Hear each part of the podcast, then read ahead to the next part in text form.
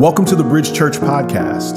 Our purpose statement at Bridge Church is to reach people where they are and help them grow. We hope today's message inspires you towards growth, and we pray it's life changing. And we hope to see you soon.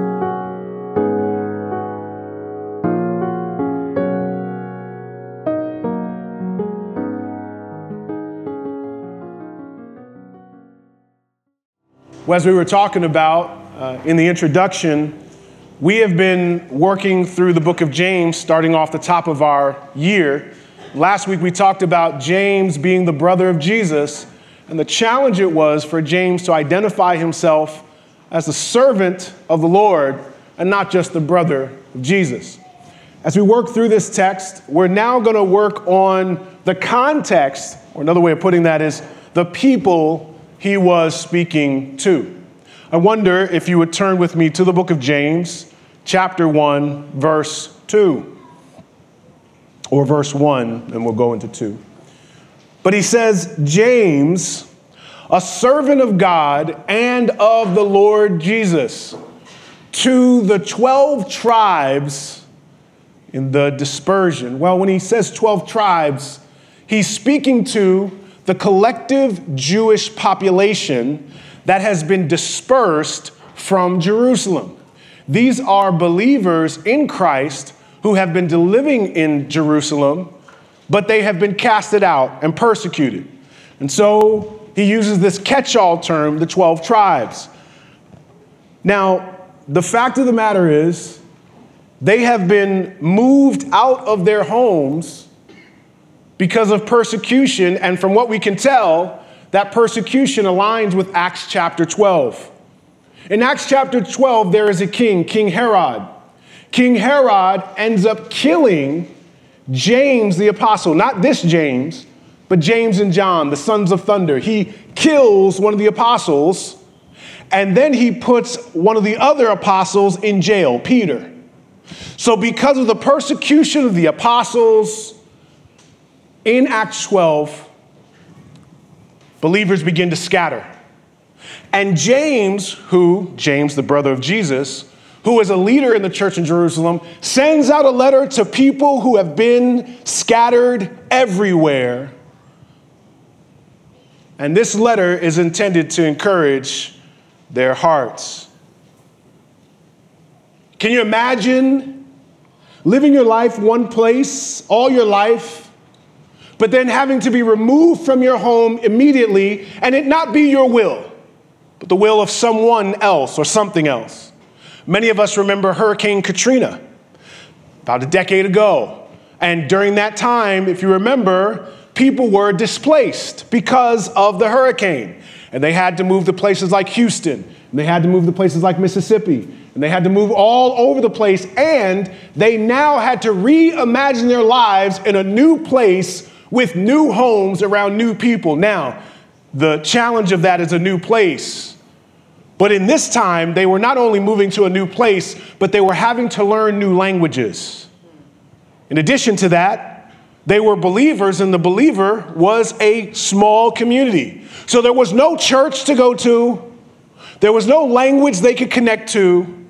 They were foreigners, confused, and alone. And here, James figures he wants to give them a word to encourage their lives. Look here what James tells them. He says, Greetings. Greetings. And in this letter, you would presume that James would begin to talk about all the pain that they have gone through because of King Herod. Or maybe he'll talk about the challenge of having to reimagine where they live. Or what is it like to be in a new place with a new language? But interestingly enough, the first thing that James says is Greetings. Count it all joy, my brothers, when you meet trials of various kinds.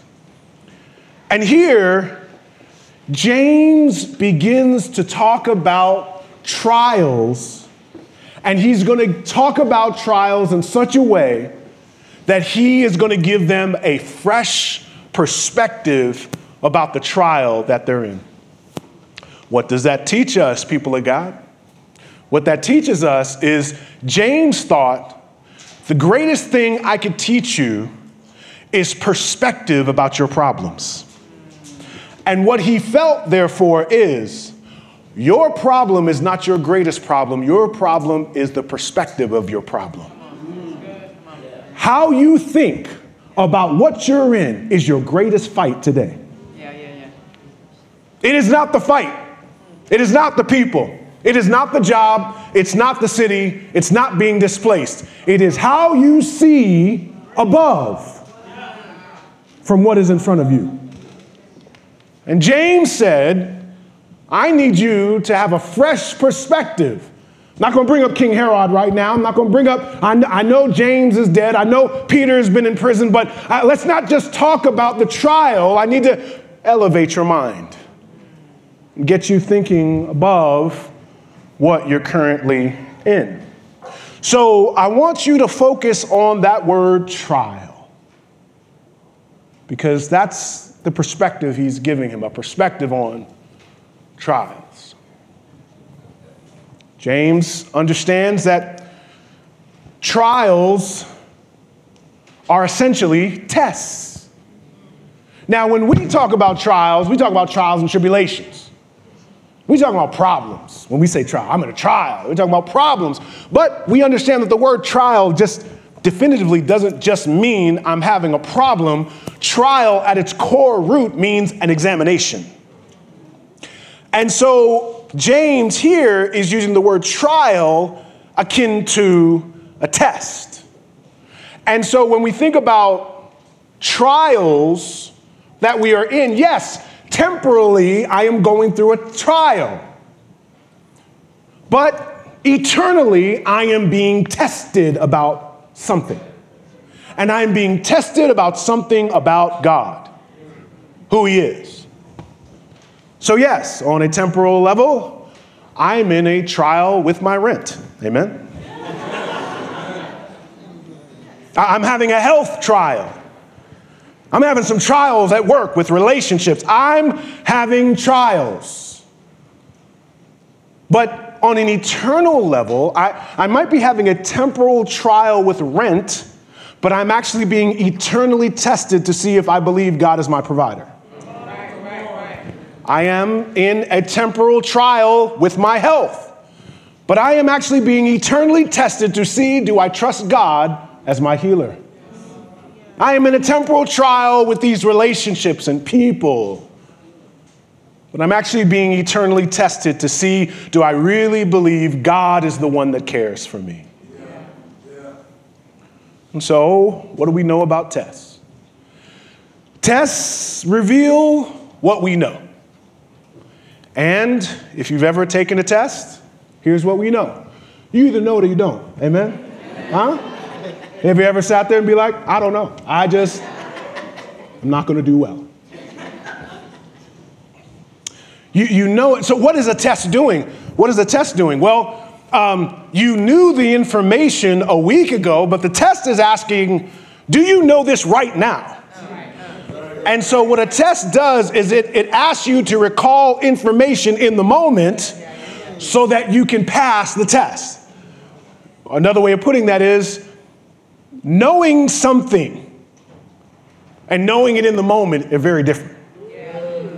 We all know God's provider theologically. But when the bank account is different, we have to think differently about God. And so, why does the imagery of tests help us so much? Because life is confusing. Have you ever said the phrase, uh, What's going on? What is happening in my life right now? Have you ever thought in your mind, This is crazy what's happening to me? Have you ever said that to yourself? Have you ever been in a situation that's so confounding, so confusing, so multi layered that I just can't get my mind wrapped around this thing in my life? And for the Jews in the diaspora, remember these are Jews that have come to faith in Jesus. They came to faith in Jesus, and all of a sudden they got kicked out of their home. I thought it was supposed to go better with this king. I love you, and now I got to leave my home. The Jews of the diaspora in this new place are being tested. Now, here's the test Will you concentrate all your energy on the trial that is King Herod's persecution? Or will you concentrate all your energy on the test of King Jesus' protection? Can you trust me in a new land? Can you trust me for a new language? Can you trust that I will provide? That is what's happening to them. They are in it. And one day in 2024, you will say, What's happening to me? What is going on? And it is important that you realize that you are being tested. Amen? Amen. So, what does James tell us? Well, he tells us in verse 2 here's how we're going to get our minds prepared for this test. Verse 2, he says, Count it all joy, my brothers, when you meet trials of various kinds. Well, it would be a mistake to uh, conclude that he means that trials produce joy, i.e., I'm in a trial and I'm just going to have joy. You'd also be mistaken to presume that joy just comes when I'm having a trial. The key word is the first word, count. The word there, count, would mean consider uh, reimagine, rethink. And what he's saying there is when you are having a trial, the first thing you have to do is to reconsider, reimagine what you're going through from an eternal perspective. And it is through having a perspective on who God is and what God is doing, I therefore can have an eternal joy that transcends my temporal trial. But joy just doesn't happen. Now, many of you have quoted Psalm 30 without knowing it. You've said joy comes in the morning. And I tell you, joy does come in the morning. But joy just doesn't happen. In other words, your emotional state doesn't change because time has changed. Somebody told you time heals all wounds, and you also know that's not true. Because you got wounds that are a decade old and they just still sitting there like, hi. I am, you're still wounded. And there's certain names I could say right now, and you just get triggered. Your eye starts twitching, all that. Why? Because time doesn't heal all wounds, but intentionality can. What, what, what do we learn? Psalm 30 is where we get that idea. Psalm 30, verse 4 and 5 says, Sing praises to the Lord, O you his saints. Give thanks to his holy name, for his anger is but for a moment, and his favor is for a lifetime. Weeping may tarry for the night, but what happens? Joy. Well, joy comes in the morning. Well, this is why verses are helpful in context. Well, he says, well, you're in a trial. Well, what do, sing praises to the Lord. And he begins by having a melody or a song in our heart to the Lord. Then he says, give thanks. So we have a perspective of gratitude for who God is and what he's done. Then he says, consider for a second the favor of God for a lifetime and the grace that we've experienced. So, through singing, through gratitude, through thinking on the character of God, then he says something else. Weeping may tarry for a night. And I'm so grateful the psalmist gives us this display of emotional complexity. Far too often, the saints are on one side or the other. We're just swing low, sweet child, I'm so sad, nothing's happening in my life. Or we're too blessed to be stressed. We're like, oh, no, my house is on fire, but I'm good. That's good. Praise God. Praise God. Bless, bless, bless, blessed, and blessing and favor and honor. And we're just either on one side or the opposite, where we think we have to be always down or always up, and we do not understand the complex nature of our emotions. And so I'm glad that the psalmist said, You're going to sing, you're going to show some gratitude you're going to meditate on the things of God, but you're still going to weep at night. But through it all, joy comes in the morning. And so, joy, therefore, is the byproduct of a deep consideration of God's character in the test, in the moment, in the night, in the trial. And so, saints, our greatest trial, our greatest challenge is not the trial itself, but it is to fight for perspective. You got to give yourself enough room to consider who God is. Because if you don't, you'll be washed over by your emotions. And you'll live in your emotions. And you'll live in your anxiety. You'll live in your fear. And some of you are more driven by your emotions than you are the Word of God. I've always thought it was interesting that uh, they give out Emmys and awards for people who make the music behind a movie. And when you think of different movies, there's certain sounds that kind of indicate what's happening in the movie. Now, I told the first audience, I'm, I'm a child of 1976. Amen. I'm, I'm older than you. So I do not know your movies. I know my movies. But I think there's some movies we all know. Um, now, so there's some music that kind of flavor a moment. Um, y'all remember Jaws? Remember Jaws? So, The five of you that remember Jaws. Y'all remember the sound? All six of you, do you remember the sound that Jaws makes? You remember?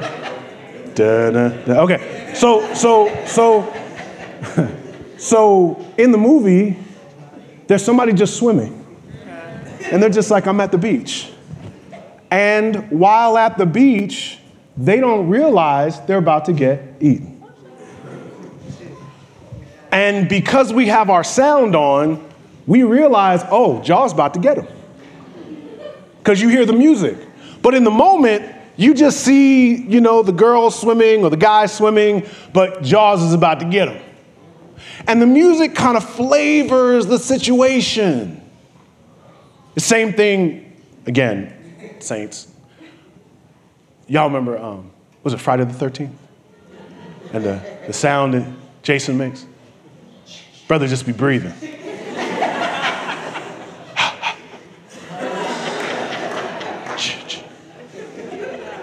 That's just ill. Like, it just, he breathes, and we're like, she about to die. The people think they're going on a camping trip and they're about to die, and we don't know it. There's a little sound indicates to us, oh, oh, they're about to get it. Even if we don't see Jason, we hear the sound. If you were to turn the sound down, the movie might be different because we wouldn't be able to anticipate what's about to happen. And I think in the same way, oftentimes when we are in a moment, we are so overwhelmed in the moment because oftentimes our emotions work like the sound, the background sound. And so we, we hear the sound of impending doom. But in reality, it's not doom and gloom. It's just a situation where we need to trust God. Life is not going to be over. And so, what we have to do is separate the moment from the music. We have to separate the situation from the sound. We have to separate our emotions from what's really happening yeah. so that we can actually see what God is doing and not just what we're feeling. And, and so, and, and this is why fasting is so important. Because when we fast, I, I want to encourage some of you to think about all the various ways in which you are taking in information. You are taking in, in information through social media. You are taking in information through friends. You are taking in information through the Word of God. You are taking in information through your time with God. And sometimes you just need to clean out your palate so that you can just hear God better for yourself because as you go through a trial, whatever is in you will be exposed. So, so what is important? I be filled with who He is because when I'm in a trial, when I'm being tested, that's what's going to come out.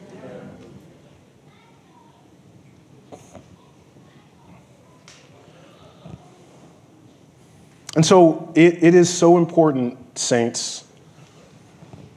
We have to get ready for this year through fasting to be prepared for what's going to happen in our lives.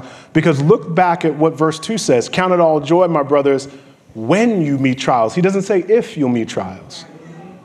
That means you can guarantee you you don't you have no idea what will happen this year. One thing you can guarantee, you will be tested in ways you haven't been tested before.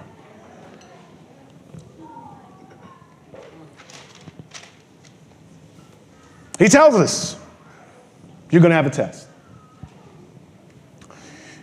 Do you ever have anybody, for those of you that were in school, do you ever have anybody that was just never prepared in class? There's a test today? Like, yes, brother, it's a test because it's a class. Like, that's what we signed up for. That's what our parents paid for. It's a test because it's a class. It's a class that has tests. And he told us he told us there would be tests, and you're always unprepared. It's like you thought you could just walk in and not realize he, they're going to challenge you towards the things they've already said. And, and, and, and what I want to acknowledge is James literally just told us when you meet a trial, when you go through a test, we've got to be prepared for the test and we do it by daily study of God's Word, by getting to know Him on a regular basis. Now, the unfortunate challenge that we have is that we don't get a syllabus of what our tests will be throughout the year. If we did, we probably wouldn't want a relationship with God. If you knew what March would be like, you'd be like, you know what, Jesus, I, I love you, but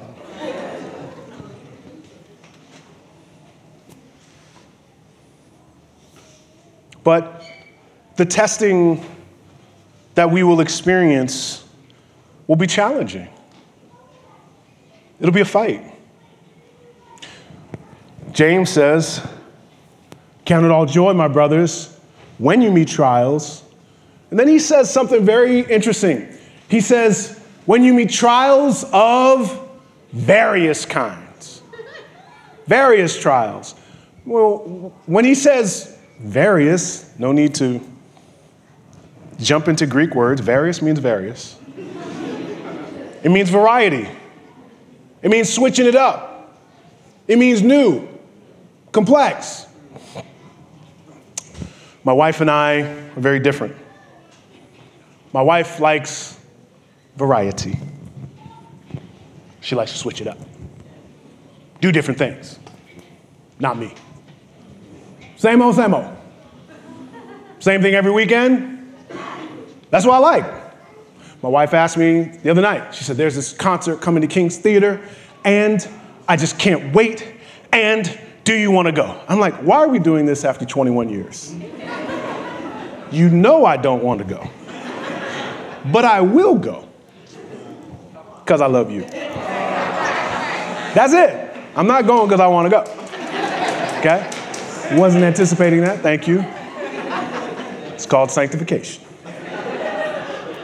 Um, but what my wife likes, it, she's like, I like, to, I like to change it up every weekend. I like to expect the same things every single time. Because to me, life is easier when I know everything. Tests would be easy if it was the same test every time, wouldn't it? You would ace that class. You'd be like, yeah, this is the same thing from January. Word. I already know this. But the nature of testing is variety, not to overwhelm you, but you might learn new information about God. And that means if tests are going to be various, that means they're going to be multi layered, and you are going to say, I've never been here before. I've never seen this before. I haven't even heard this before. And variety means the unexpected, and the unexpected tends to be the very thing that overwhelms us the most. I wonder if you've ever been overwhelmed. This time last year, I was overwhelmed and I had what we like to call a meltdown. I, um, if you remember last year, we had some Primark Jack sweatshirts that we sold slash gave away in the back. And we had too many sweatshirts. And I thought, this is simple. I'll go to our storage facility, get all our sweatshirts, because we had too many sweatshirts and they were, they were overpriced. The storage place was overpriced, so I'll just go get them, bring them back here. Simple. Problem number one um, our storage facility is or was on Long Island. Uh, how many of y'all know Long Island is a long? uh, I personally I've, I, I was born in New York. I, I, I moved back here. I had no idea Long Island has parts of Alaska in it. I mean, it is, holy cow. Did you say two and a half hours? I didn't know y'all were built like that. So now I got this passport like trip to Long Island. Lord, have mercy. I'm taking this trip out there. I'm in my little SUV. I pull up to the storage facility, and the people are laughing at me. And I'm like, what's up? And they're like, um, you don't have a bunch of sweatshirts, you have a bunch of pallets with boxes of sweatshirts. So I'm like, so they won't fit in my SUV? They're like, my brother, you need a truck. And as I see all the trucks coming in, I was like, I am the only SUV pulled up to the dock. So, I, so I'm bugged out. I'm like, okay, not only did I come here to Long Island, the country, I'm also now, my expectations are totally blown because now I got to put these boxes in my car, but I don't even have, I don't even have a quarter of the sweatshirts that we had. So now I got to drive back. driving back. As I drive back, I have a meeting with my therapist, one on one. Like, hey, she says, I cannot do a meeting with someone while driving. I said, come on. Come, come on, Jesus. I, I, I'm just trying to get help. In, in, in my time of need, can, can we make some parts of this simple? I said, well, I'm, you know, I, I just, I'm just going, she said, unfortunately, I cannot. I was like, oh, okay, fine. So now I finally get home. I go to our parking garage. I get to the parking garage. Whenever you're in the parking garage, you got to give them the key. I, I get in there, I can't find the key. So now I gotta back out the parking garage. New Yorkers have a tendency to get upset when you have to make everybody back out. So now I gotta back out the parking garage and now I gotta find a parking spot. Have y'all ever been in that situation where you have to find a parking spot? That's the problem now. And I'm still wanting to have my therapist appointment because I'm having a meltdown, praise God. I find the parking spot finally. And I get on the call. And she's like, What's going on? And I'm like, Oh, God, Long Island is another country, and I can't find my stuff. And then the sweatshirts ain't sweatshirting, and all this stuff, and I can't park. And then, blah, blah, blah. Uh, uh. She just calms me down. She says, It sounds like you're overwhelmed. It's like, Yes. and we talked through, and we prayed. It was very helpful. And then Uh, outside of my Lord and Savior Jesus Christ, I have my Lord and Savior, my wife. And she comes to my rescue. I say, Baby, I'm in the car, I got all these sweatshirts, and I can't find the key. My wife calmly comes. Brothers, if, if, if you struggle to find things and you're single, get married. Because now that's not a reason to get married, but I'm I just want to give you one of the benefit one of the fringe benefits of being married. That I was lost. And I could not find my way. And it was fascinating. My wife came to the car and she made that key elevate like Yoda. She was just like out of nowhere. I'm just like, this is fascinating. She found it so easy. So then I said, well, babe, the sweatshirts, and we got it. She's like, so what, what do you have to do? She was like, I, I got to get a truck. They're like, well, you can get a U-Haul. I was like, that's true. she was like, yeah, you can, next week you can go get a U-Haul, and you and Leah, my daughter, y'all can just box it up and do it. I was like, that's true. She finds the key. She tells me these simple ideas. And I was amazed at how me being overwhelmed changed just from fresh perspective. Godly perspective. And it is fascinating how much anxiety, how much mental torture we go through because we fight on our own and we do not give enough room to the word and to God's people. I'm, and I, I share this with you as a pastor, I get overwhelmed. But I believe that I get overwhelmed because I am underwhelmed in perspective. I need, I need, a, I need fresh perspective. This is why we fight for community. This is why we dig into our word. Because when I'm in the test, what do I believe about God? What was I telling myself? What was the story I was telling myself? It's all on me.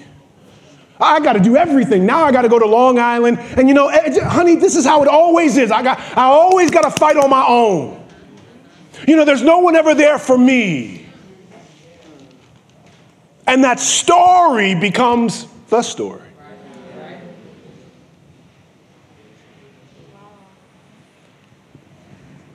And then, through godly perspective, I realized that God made a way for me. He had people in my life. And I was overwhelmed over parking spaces and keys and sweatshirts. Not because those things separately are overwhelming, but when combined, they test what I believe. And what I'm telling you is there'll be times this year they'll be combined. Who is God? Who is he to you? How will he provide? It will be confounding and new, challenging. And if we are not prepared, saints, it'll cause you to be feeling desperately alone in this life.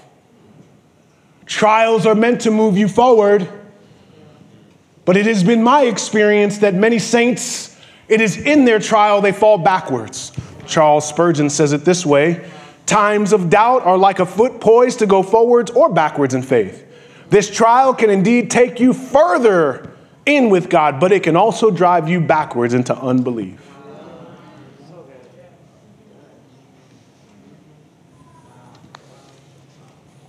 And so, lastly, what James says is, well, what, what's the test for? What, does the test do? What do we get from the test? Because we all want to know our grades. And what James says is, for you know, so it's important that you know this, you know that the testing of your faith produces steadfastness. Now, the word steadfastness here translates as endurance or patience. the ability to wait on God and know that God will be who He says He will be in a given moment.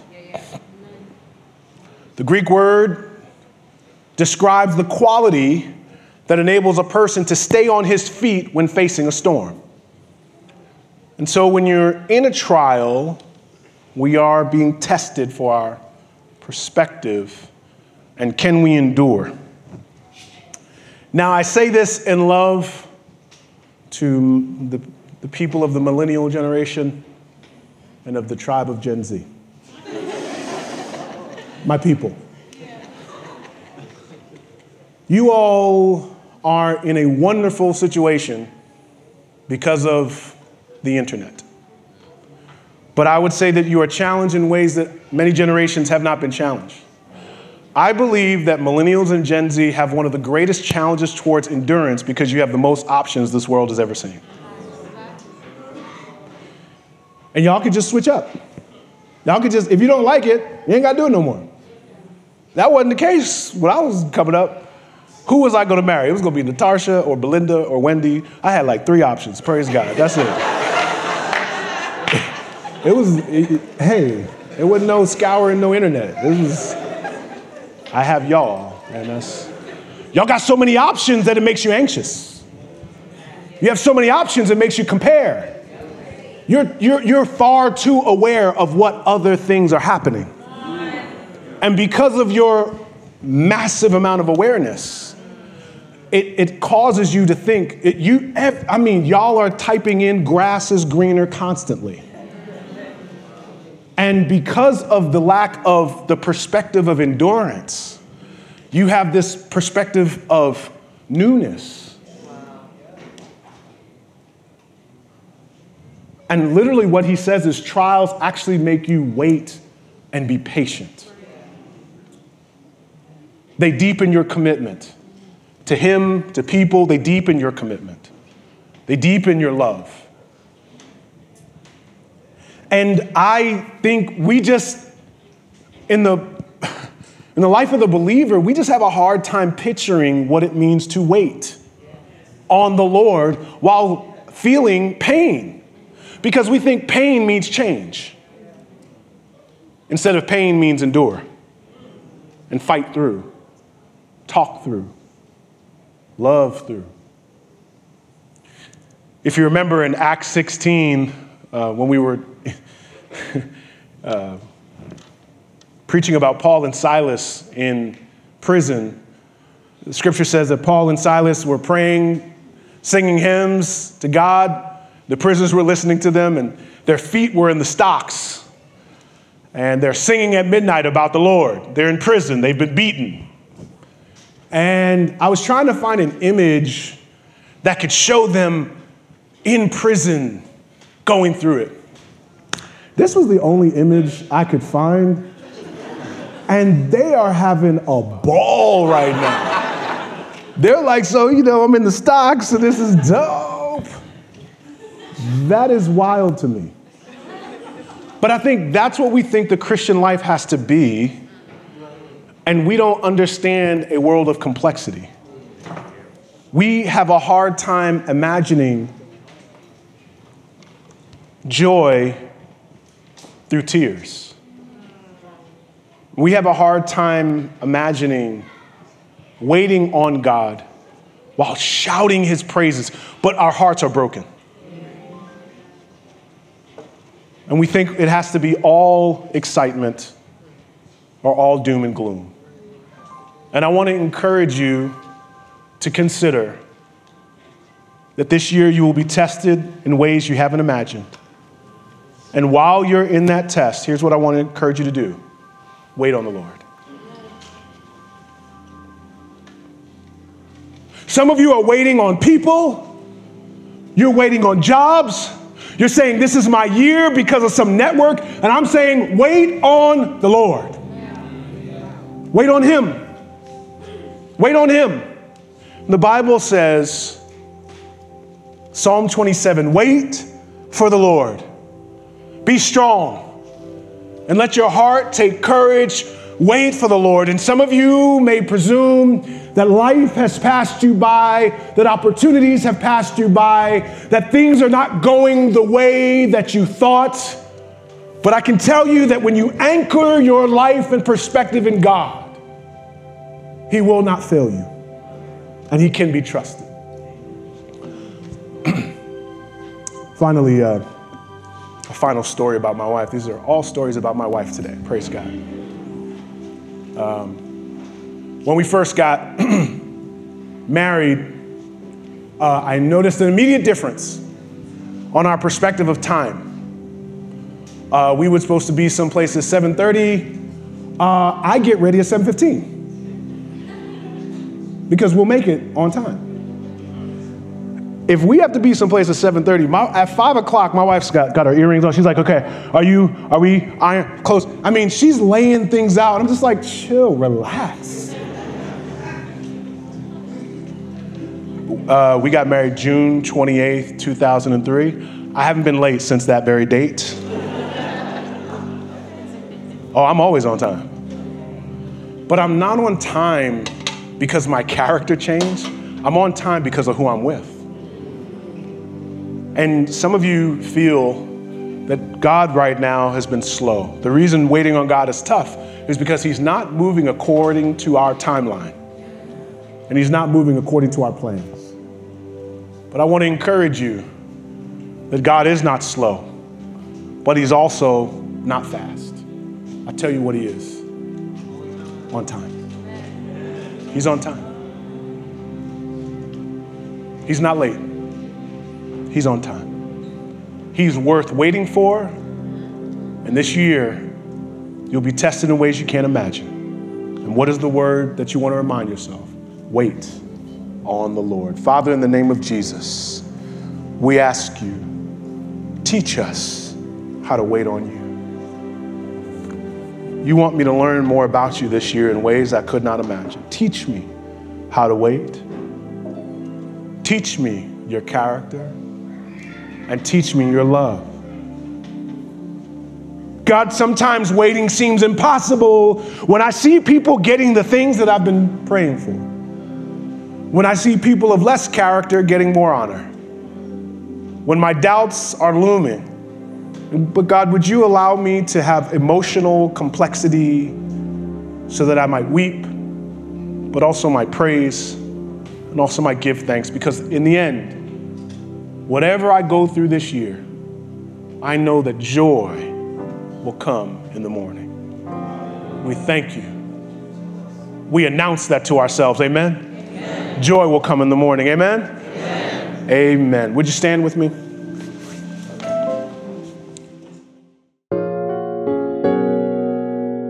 We hope this message was encouraging to you. We invite you to send us an email at info at bridgechurchnyc.com so we can hear how God used this message to speak to you.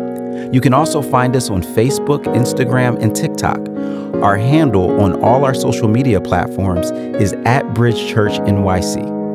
Our website is bridgechurchnyc.com. If you're in the New York City area, we would love to see you on a Sunday. Our services are at 10:30 a.m. and noon on Sundays at 345 Adams Street in downtown Brooklyn. Thanks for listening to our podcast today, and we hope to see you soon.